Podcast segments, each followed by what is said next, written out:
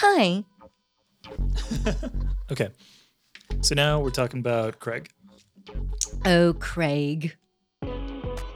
Welcome to our podcast. Let's talk about dreams. I'm Brandon Hogstad. And I'm Eleni Matheou. For today's show, we got to interview our friend Craig Sinclair. He's a very witty and funny British guy. he's very witty and he's very British. Wait, so Eleni, how do we know Craig? So, Craig and I met at an adult summer camp. It was not in the summer, it was in the autumn or fall, as you say in America. And uh, a bunch of us rented out a summer camp location. It was not an adult summer camp in the erotic sense of the word adult. It literally was a bunch of adults at a, a childhood summer camp. Acting like children. It was a bunch of adults acting like children. Uh, I ran a hugging workshop. I facilitated a hugging workshop. And that's how we became friends.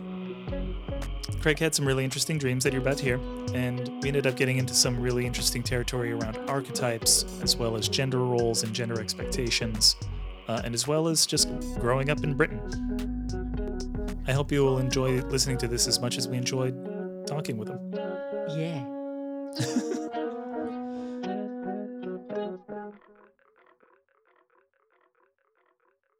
I feel like dreams are a collection of imagery that our subconscious is trying to synthesize to make sense of what the fuck's going on in our life. If we have a table where we're putting together uh, a bunch of clothing, but we can't really see what's going on, maybe we can make sense by looking at the scraps on the cutting room floor. I don't know if that was a mixture of metaphors between movie editing and clothing making, but some kind essentially looking at the scraps that are on the floor, like the images that are floating in your subconscious we can start making sense of your greater life. How dare you talk about something like dreams that is so clean cut and obviously empirically logical and not have a consistent formula to apply and mix your metaphors? Honestly, absolutely shocking. Um, so I've thought of two recurring cycles of dreams that I've had. One from very, very young in life, so the first one's probably from when I was about four, and that cycle started then. And the next four is maybe old. yeah, the next is maybe from when I was about nine or ten. Is a dream that I had when I was four years old a thing that you wish to talk about, or is that too far into the past? Mm, no, I think that would actually be really interesting. I think it, I um, can't believe that you remember that, Craig. Like what? How? It just really stuck with you. Yeah, I mean, because it was recurring as well. Yeah. yeah. And I mean, it pretty much is one of my earliest memories. Whoa. Hmm. I think that's pretty cool. I mean, we can do multiple anyway. I like the idea of starting super young. So then tell us about this dream that you started having when you were four years old. So I imagine the reason I know it's from four is because we moved shortly before I turned five to another town.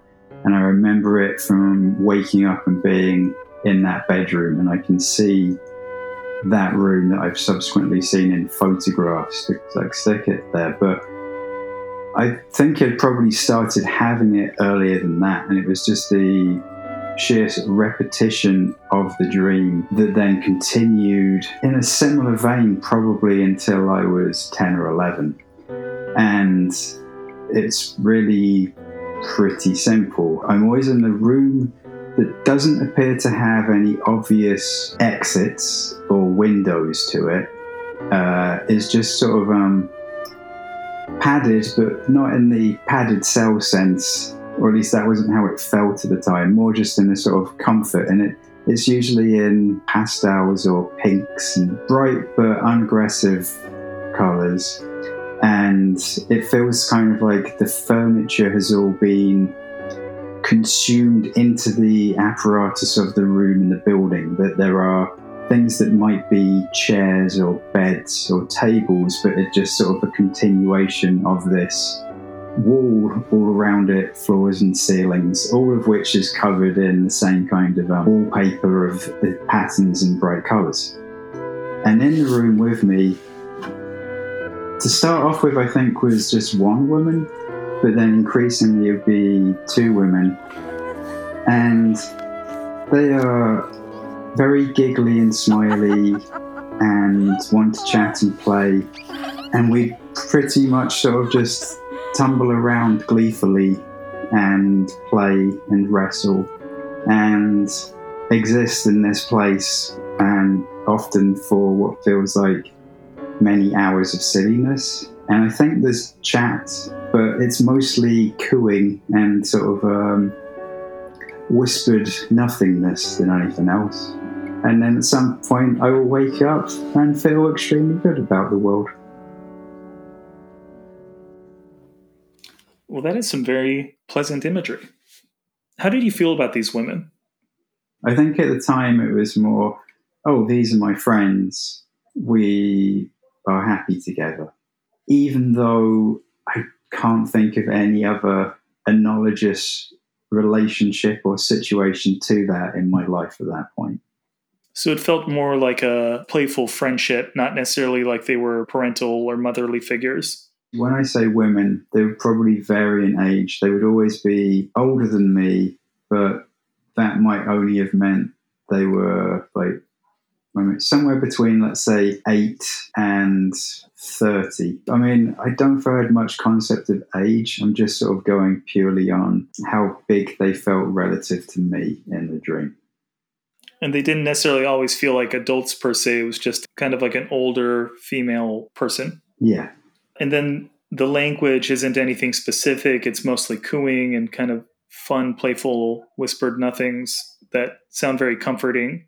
Yes. I think that over the years, probably before it became sort of aware that this was maybe and had always been a deeply sensual, if not necessarily deeply sexual sensation and encounter. But it was way before I was aware of anything like that. I mean, I'm English, so probably another 20 years before any of that sort of thing had even occurred to me. so, um, the vibe that I'm getting from this is very much like the description of a womb. Mm the padded room with no doors and no exit. Mm. And it's very comforting. And it's just this soft space that you can play inside of. The fact that you started having this dream when you were four years old and that you had it until you were around 11, so until during your prepubescent years, the imagery is very innocent. As you said, it's this pre-sexual place of energy. It's very much this is a safe, soft, comforting place and the fact that it's these women of different ages is also interesting in that it's not your mother and it's not any one person really. It's this general female energy. This brings up two tools that we can use to examine this imagery. One is the notion of masculine and feminine energy. And masculine energy can kind of broadly be described as the energy that we project out into the world, that phallic energy, the projection it's that aggressive energy and the feminine energy is the more receptive inward looking energy so that's one angle that we could start mm. looking at this from this inward introspective energy you're engaging with that is kind of in some ways wise beyond its years because you're looking at these people that are older than you which brings us to the next lens that we can look at this is the concept that everyone else in your dreams are you yourself Whoa. And when you encounter somebody else in the dream, it's not necessarily that person. It might on one surface level be that person, but on a on another level it is also you encountering yourself, you encountering a projection of that person in yourself or you encountering yourself as a projection of that person, uh, some aspect of that person that you see in yourself. But in this case, these are not any one specific person. It is just the general feminine energy, that general introspective energy so even when you were four years old, from when you were four through 10 or 11 years old, there was some part of you that was very comforted by going inward and kind of going back toward that space, back toward that energy of the womb where there was no one else there and you felt very comforted and cared for. That space, that feeling of being alone but also being surrounded by love or being surrounded by support and care because you are surrounded by your mother, really. You've never seen your mother, but you were inside mm-hmm. of your mother. And in these dreams, you're in this room that is very comforting and it doesn't have an exit, but you're you're not alone. You're engaging even though that energy is going inward. So I don't know if you were a particularly introspective kid or if you like to play alone a lot as a kid. Wow. If these are things that might kind of resonate in, in the sense of being an introverted child that enjoyed playing by themselves a lot. Yes, I'm going to say that pretty much everything you've said resonates extremely powerfully. And wow, blimey. The introversion, definitely. Playing alone, definitely. Although that I think would also I could continue like further into my teens even. Uh, despite having studied psychology and applied it to art and even studied the surrealist in grad school and l- looking for signs in that way, I had never connected until you said it, the womb. And it does feel, yeah, I can definitely see that. And the the issue of everybody being a version of oneself in your dreams and how that plays out. I do think that it, the more that I've reflected on it, the more that I felt at that point that I would rather have been regarded as a girl or female has, has always been a thing that has um, yeah, resonated subsequently. So that also plays into it too. Mm.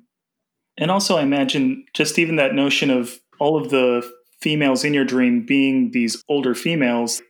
I think there is that that notion of being wise beyond one's years. I don't know if you were that smart kid that liked to read a lot and maybe you were more mature than than the other boys that were your age. And in the broader sense, the stereotype in many cultures is that women are more mature than young the young girls are more mature as a whole than young boys. Yeah, yeah, so, I, would, say I, I probably peaked at um, 15. So yes, but um, I was definitely like child prodigy and like in an ability set by myself from about the age of six or seven.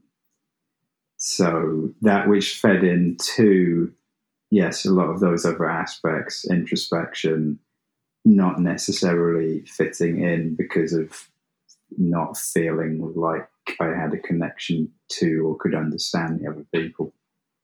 Mm. Um, yeah, Craig, I'm interested. You said something about not really can, feeling like you were a boy or like connecting to that and like feeling a little bit like, like, would you, can you talk a little bit more about that? Like, what is the connection? Yeah. Um, I think gen- gender roles were in 1970s and 80s Britain pretty solidified and everywhere as part of it. But I think from growing up somewhat sheltered and then moving to a new place just as I started school when I was five, I had a sense from that of immediately not fitting in. We were also, um, my family was probably was more middle class than like the rest of it was a working class school. And I didn't understand what that was but it sort of exacerbated the difference that I'd grown up for five years sort of I was not I was a bratty and annoying kid in many ways but being uh, giving us kind of different presumptive airs and graces of middle class life compared to working class life which was much more rough and tumble for boys in what was expected of, of them. I remember being presented with football about the third week of school and having no idea what this weird alien object that everybody else seemed to instinctively know how to kick and do things with was because my dad had never thought it necessary to introduce me to that pursuit. So I, I think that because the people that visually look like me didn't seem to register in accordance with who I thought I was, uh, I could see more probably role models and sensibilities in being more femme in some way or other, but I also wanted to be well behaved and not challenge authority or boundaries in any way. So that was never really anything that I acted upon other than probably putting on my sister's Wonder Woman uh, wrist cuffs and uh, headband. Yeah.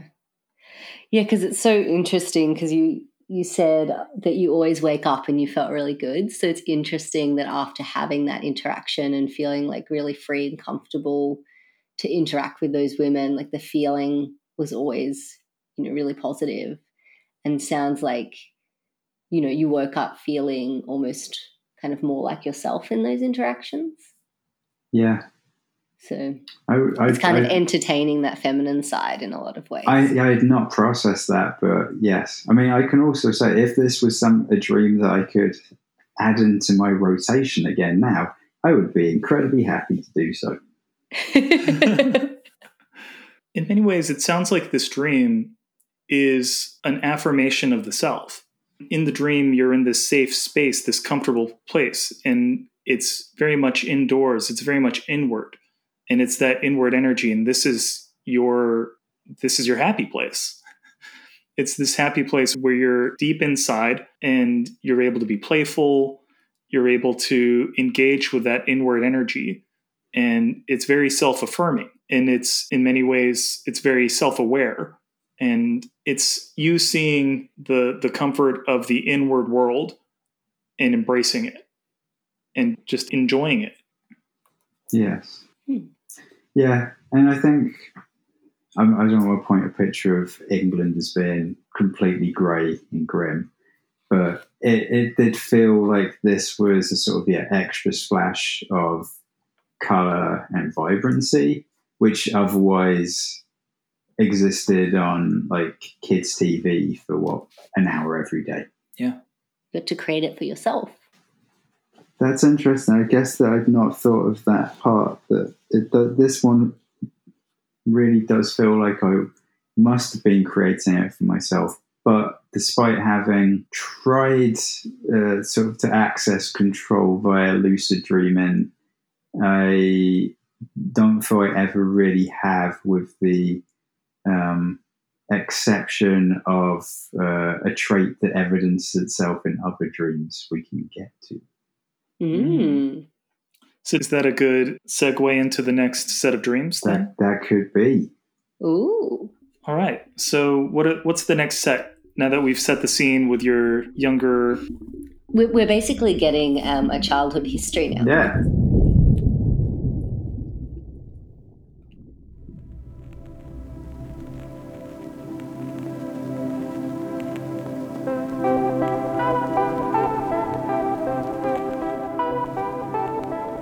I think I think the um, the other thing I felt marked out in my childhood was being scared of everything, and the one location that reappeared in a lot of dreams for kind of the next set was the swimming pool at Winchester College because it was one of the few buildings that I remember going around the back of, and then you get to see sort of like the the unfinished world. But I had a lot of dreams around that where I was either out the back of the swimming pool or in the swimming pool itself when some attack of some kind happened.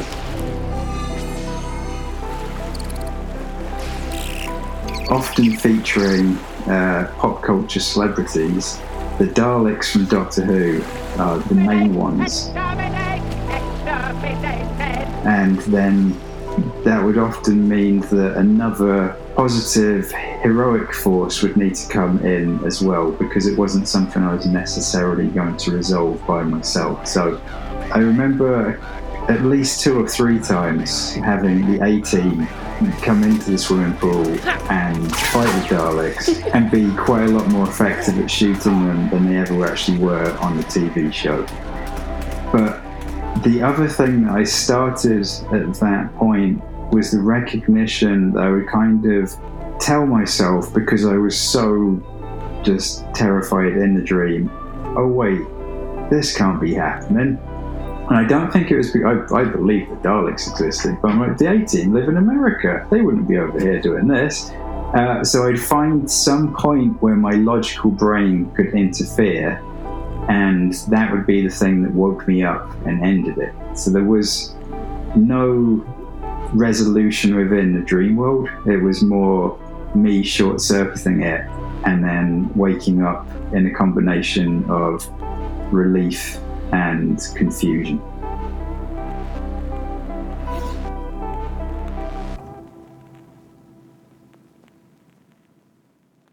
So you said this is the swimming pool of Winchester College. It was the place where my my dad worked from when I was five years old till he must have worked there at least twenty something years. Because he worked there, we were allowed to go sometimes. It was also where I learned to swim.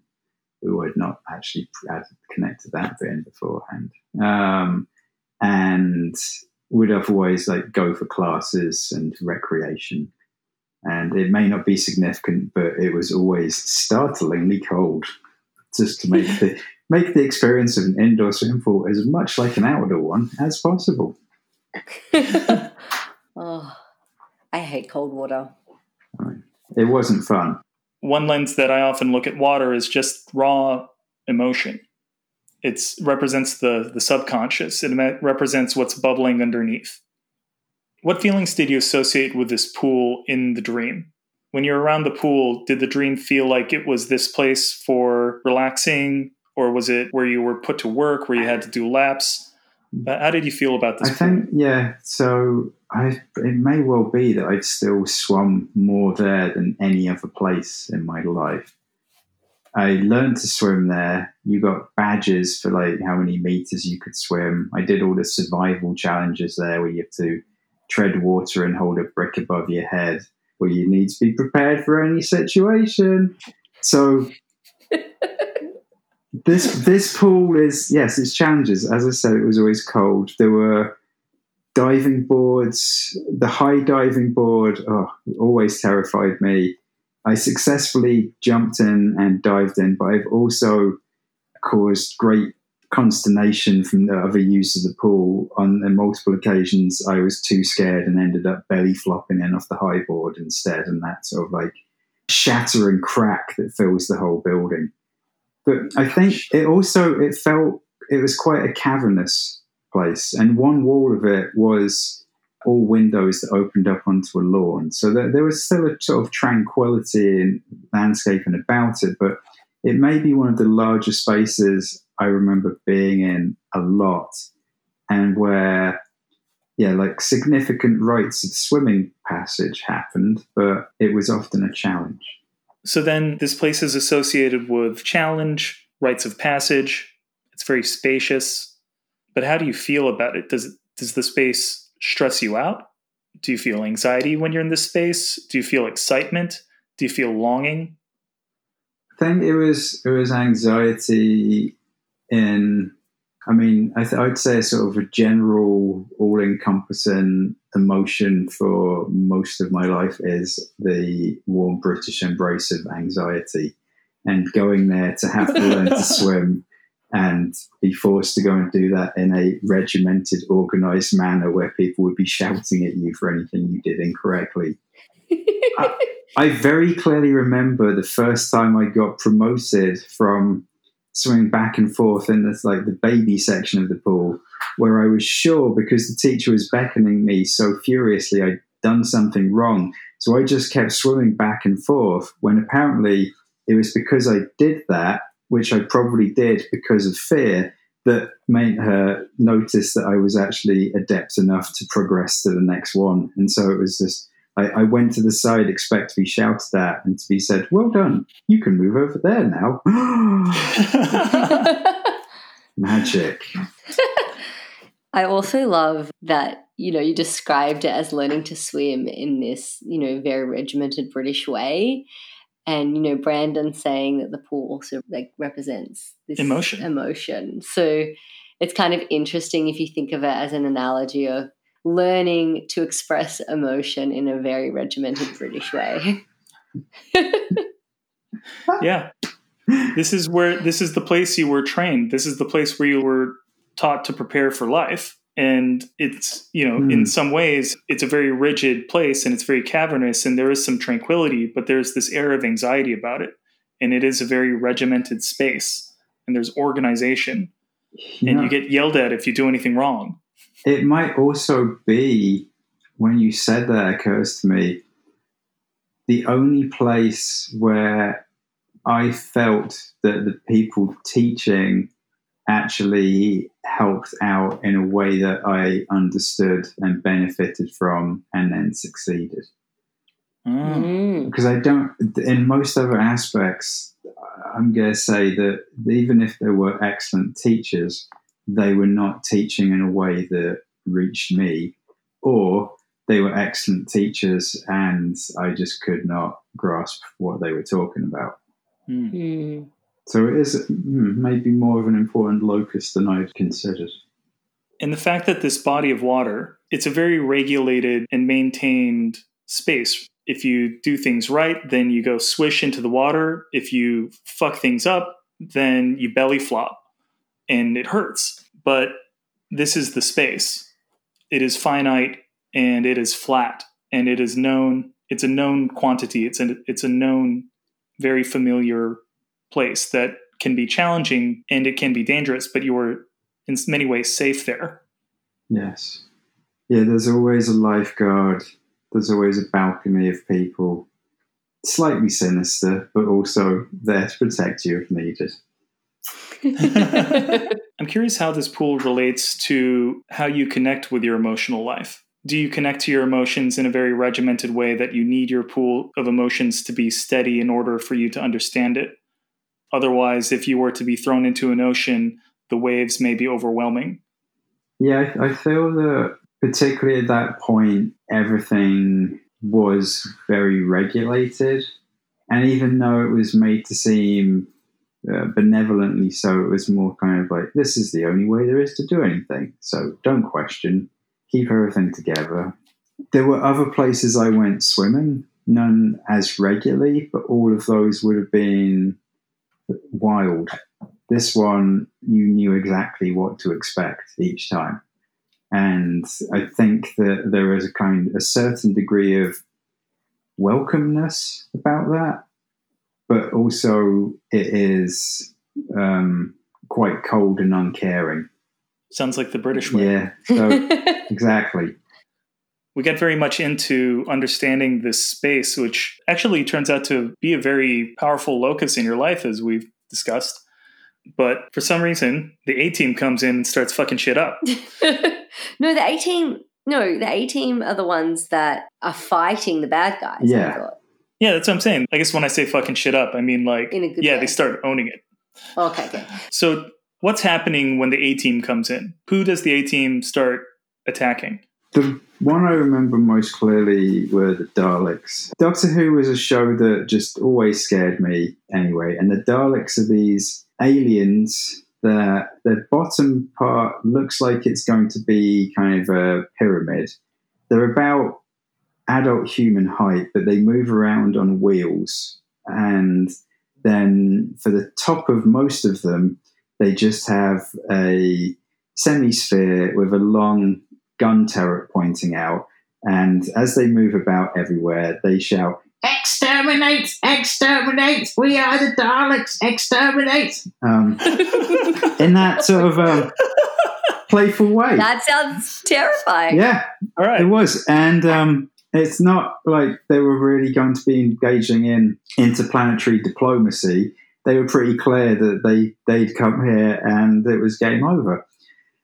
And then the A team comes in. How do you feel about that? Well, I don't know if you're aware, but if you have a problem and you can't solve it, then the A team are guaranteed to turn up. And even though in the end of the second act things will go pretty pear shaped, they will fabricate weaponry out of whatever they have at hand and ultimately win the day. So I was pretty confident that the A team showing up would mean everything was going to work out. They were they're, they're heroes. They even even though with the pre-credit sequence they're kind of anti-heroes. They've rebelled against an unjust system, and they're now just uh, mercenaries. But you know, the good mercenaries. Sounds like you have a pretty clear metaphor in your head here for how your life operates. What's that? in that you have this space that you operate in that's very regimented and this is kind of your familiar place the pool where it has its familiarity it has its challenges there's a certain level of the sinister mixed in there you could drown in a pool Mhm. but it's a very safe place but then when something goes haywire and the aliens come in and start shouting exterminate they avoid the verruca pool and start chasing you even when things go to shit and big problems pop up or big emotions Mhm. pop up anything essentially when anything goes wrong there's a part of you telling yourself that your A team will show up, everything's going to be okay, which is also a very common dream image. For some people, the A team showing up might be themselves defeating Godzilla. hmm For you, it might be Mr. T coming in and making an AK 47 out of some paper clips. I don't know. Yeah. Or is that more MacGyver? No, if they he, they they would definitely be shooting yeah paper clips out of elastic bands if they needed to. You're right. I, But they I kill a fool. yeah. Um, I I definitely outsourced all of the heroism to them pretty gladly as well. But as we already discussed, Oh, they were me though. everyone in your dream is yourself. I'm Mr. T. You are Mr. T. There's a part of you, a part of Craig that's Mr. T. Yeah, everyone in that dream was inside of your brain. Those were all projections of yourself. Right. I'm just trying to forget about being several Daleks for a bit and going with Mr. Well, you might not be. That's the interesting thing about monsters. So, aliens, monsters coming up in dreams, these are often expressions of raw emotion. We had a discussion with another guest who had Godzilla come up out of the ocean. And then he kicked Godzilla's ass. wow. Okay. Now Yeah. that that's impressive. Yeah, you have to listen to that episode. That was a great episode. And I mean, And, that's a bit of a that's that's quite the dream. Um, humble brag to go up there. Oh yeah, beat up Godzilla last night. I like that one. Yeah. in parallel, in his real life, he was battling some very real big emotions. He was Mhm. battling some depression, you know? These derelicts, you've talked about this place feeling a base level of anxiety, those times when anxiety comes in and starts invading your space and anxiety starts taking over. I don't know about you, but I know when I think about aliens, I feel anxious. Yeah, I I would like to think that if I was one of the first people to encounter aliens, I would be able to have the sort of like, welcome to our planet. Let us have a uh, meaningful, happy discourse based on um, peace and goodwill. When I'd probably be running and or cowering uh, because I've been taught by media to be very scared. It could be that you start from the position of, hey, welcome, peace and love. And then they start shouting, exterminate, exterminate. exterminate, yeah. And then, yes, you may feel some fear, but then you bust out your A team and you cap an alien, you cap a Dalek. I mean, it has only just occurred to me that while it may seem like the Daleks are presented as the unequivocal bad aliens, that maybe in their language and with that intonation, exterminate means we come in peace and love all of you. And the thing we think of as a weapon is just their excitement and the way they show their joy to be in this new world by blowing stuff up.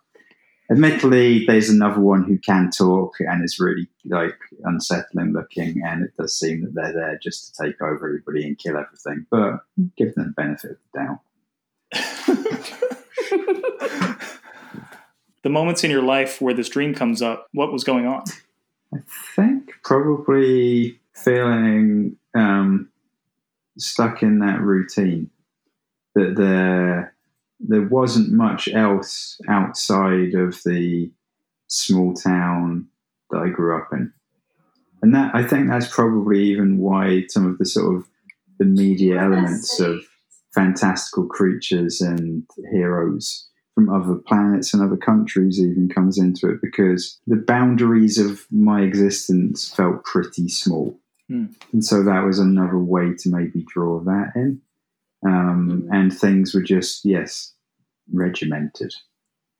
So I know that the first dream we talked about was between like four and ten or 11 Mhm. How old were you when this the pool dream was happening? That one with Daleks and A Team, I'm guessing would be around 11 or so. I think that there's probably that sequence had started earlier, but I think it would have happened somewhere in like 11 to 14. I love that we've gone from childhood innocence into like early adolescence. And like Yeah. the, the the feelings that are coming up seem like very reminiscent of those periods like in life as well. Let's see what, what else we can dig up in the next set and see if we can start tying any more things together and see if there's a, a common thread that we can pull on. Yeah. So the one other kind of lifelong cycle I've had, which probably started around early teens and has continued.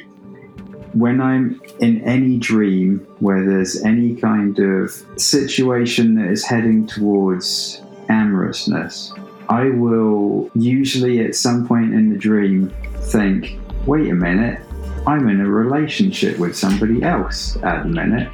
And that will usually mean that I get to a point of awareness that I wake up and stop the encounter before almost anything's happened at all. With the occasional extra bonus of if that doesn't happen and I kind of just go the next level, then my body just wakes me up by getting just overly aroused and excited, and then I'm like, "Ah," before anything has happened. Then you just cockblock yourself. Yeah, exactly. so it's yeah, even my mind and my body is like, oh, this is really great. We're gonna wake you up just beforehand. Yeah, it's like this is incredible. Uh, this is just like a dream scenario. Maybe it, maybe even in the dream, think this is a dream scenario, and that's I'm like, hang on a second. That it almost becomes the expected part of the narrative it feels almost like I've got the like expectation to use your parlance of like um, that there'll be just a cock block, which could again Like, be oh, this is too good to be yeah, true. like because that is the kind of English narrative of like you just get into the end, everything's perfectly set up, it's going to work out. Oh dear. And sometimes that will be intimate in things are clearly becoming sexual, and other times it will just be that it's sort of um, we're just having a relationship. It might be somewhat um, humdrum that we're even just doing chores in the dream or um, going about the sort of regular everyday life things. But it's all, I'm aware that there's um there's a presumptive connection or flirtation or an extended courtship that's happening. The dream that I had just this week, though, I had been watching the BBC Hulu hit Normal People, and my wife was in the dream with me, trying to set me up with a woman who, to start off with, was her friend, but then became the lead actress of Normal People. So even though she was there to pretty much say, yes, this is an okay thing, I still confused myself enough that I woke up. It's almost like I'm like, this, yes, this is too good to be true, and then my brain or the, I'm released from the dream when I realise that.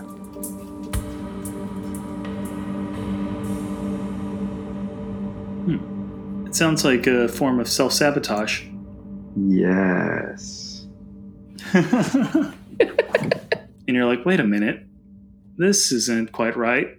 Aren't I supposed to be in this other relationship, this other life that everything's shit and the mundane isn't actually okay, but the normal is more upsetting and everything's fucking crazy? I don't know if that resonates as a common thing that's happening in the moments in your life when you do have that. Maybe those are the times in your life where life is peaceful and it almost seems too good to be true. The self saboteur part, I'm, I'm going to say that um, happily for the past nearly 18 years, I've been in very positive relationships, and at most points, things in that world have been really good. Hmm. So I'm curious if there's a connection between the two sets of dreams now. You talked about how when you become aware that you're dreaming, that's essentially what leads you to wake up. Yes. And this mechanism has saved you when you're in danger, but the same mechanism has also been a real cock blocker. Yes. I don't know what that common aspect would be between the two different settings, because in one setting, it's a real danger, and then you employ this to save yourself. In another setting, it's maybe not a danger, and then this triggers and you self sabotage. But it's interesting too because it's not a danger in the same way of becoming injured, but in the dream, it's perceived as potentially dangerous because Mm, he's doing something wrong. In the dream, he's like, hang on, am I actually allowed to do this? Or would I be cheating? Yeah. I think I've always been desirous of clarity around any physical or romantic encounters, and it's sort of the consent check as well. Of almost my brain is like, are there any other absent parties that we should consider at the moment? This is a skill in which, in one setting, it can be very useful to be able to consider what other parties do I have to think about that aren't currently here. But in another setting, it ends up shooting yourself in the foot, or in my own parlance, cock blocking yourself. Yes. Perhaps that shows up in other aspects of your life where you start thinking about other people to the extent that you sacrifice yourself Well, the, to the detriment of your own pleasure. to the Mm, detriment of your own pleasure. Yes, mm. we'll put, we'll put Eleni. Yeah. yeah. No, that that is um yeah, that's almost sort of a, a level of being obnoxiously English to have achieved that. Um, the, the goal that we were all shepherded towards without really being told in school. And I look forward to getting a letter from the Queen um, when I retire, congratulating me on yeah unlocking that uh, special English Order of Merit. of depriving yourself of pleasure. yeah. You have you have successfully deprived yourself of pleasure so that others may experience well, not quite pleasure, but not quite humdrummery either.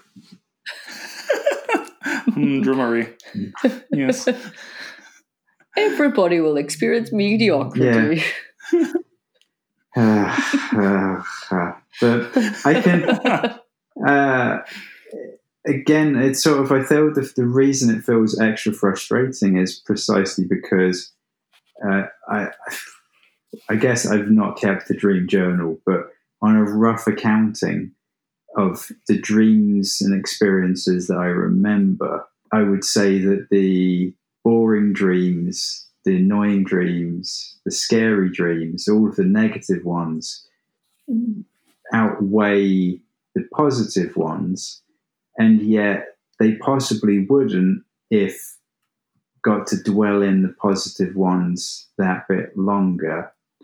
And yet, it's uh, you're right. It's almost sort of like I'm sacrificing it in some way for the greater good of someone else, even if it's a potential presumptive absent party or an absent party who's already consented to say, yes, that doesn't matter. Go ahead, please. Hmm. Yeah, and it's interesting in the scenario that your wife is present in the dream and is even telling you in the dream that it's okay. and you still are like, but is it? But am I allowed? Yeah. And as we already discussed, all of these voices in your dream are yourself. You are telling yourself that it's okay. And there's Mhm. another part of yourself that's still saying, but is it? Um, if I could just say, excuse me, let me consult my notebook for things I am and am not allowed to do, and just hold up this holographic image next to you to see if you are this person before either of you do any shapeshifting. I think we might have cracked this one. How do you feel about this interpretation? Do you feel still feel like there's some things that you're like, but what about? No, this is a good, pretty universal explainer, and I, I, I am somewhat surprised. Uh, I did not wish to doubt anyone's abilities before this. I was more enjoying looking forward to chatting with you and having a predetermined topic uh, is a thing that I like. But it does. a little bit of structure. Just, yeah, Bit of give you some structure. structure and focus. that way, I feel I'm allowed to indulge in waffle for longer because it's maybe being uh, requested and okay. Um, so it, this has felt like there's elements of uh, a therapy session and all the most positive senses of that. And I am curious with this knowledge now if this is actually going to be anything that I can maintain and take into those situations, or if it just means in the dreams that yeah, I'll, I'll have that awareness, and so that I'll be able to like stop myself pressing the eject button with a third hand that appears at that point to slap the first hand away. Hmm. Perhaps when you remember that you don't need to consider other people to the detriment of your own pleasure, perhaps you can grab that third hand and the first hand and pull them in for a nice big threesome. That, that it's your dream, right? That does sound pretty good. No, and that's it. And my the fact that my formative dream sequence is basically in as much as a four year old boy is able to think about it, yes, what eventually becomes uh, a long lasting sequence of threesomes that because they are prepubescent and pre awareness of sexuality, therefore just sort of extend forever. Uh, yeah, pretty good. I'm, I'm very, I'm glad that I managed to create that, and I sort of forgot about it for a long time. But it then, re- I think I had another one as a teenager, and it brought back all of the memories of them from when I was little. We definitely covered a lot of ground here today. We did. I feel good, and I'm also kind of excited that it is close to bedtime, so I can go and Oh, see what happens. Perfect timing for this conversation. Yeah. Let us know if you have one of these dreams and how it turns out the next time. I will. Because I'm very curious to see what happens to that third voice or that third hand. Rooting for you. thank you. So am I, and I will, be, I will be sure to share wherever that is. Yeah. So keep us posted. So, thank you both very much. Thank you. Thank you for being a guest. Thank you for joining us on Let's Talk About Dreams. This episode was co produced by Brandon Hogstad and Eleni Matheou. Editing and sound design by Danny Perez. For more information, visit letstalkaboutdreams.com. If you're interested in having your own dreams interpreted, I also do private sessions. You can send inquiries to podcast ltad at gmail.com. That's the word podcast and the letters ltad at gmail.com.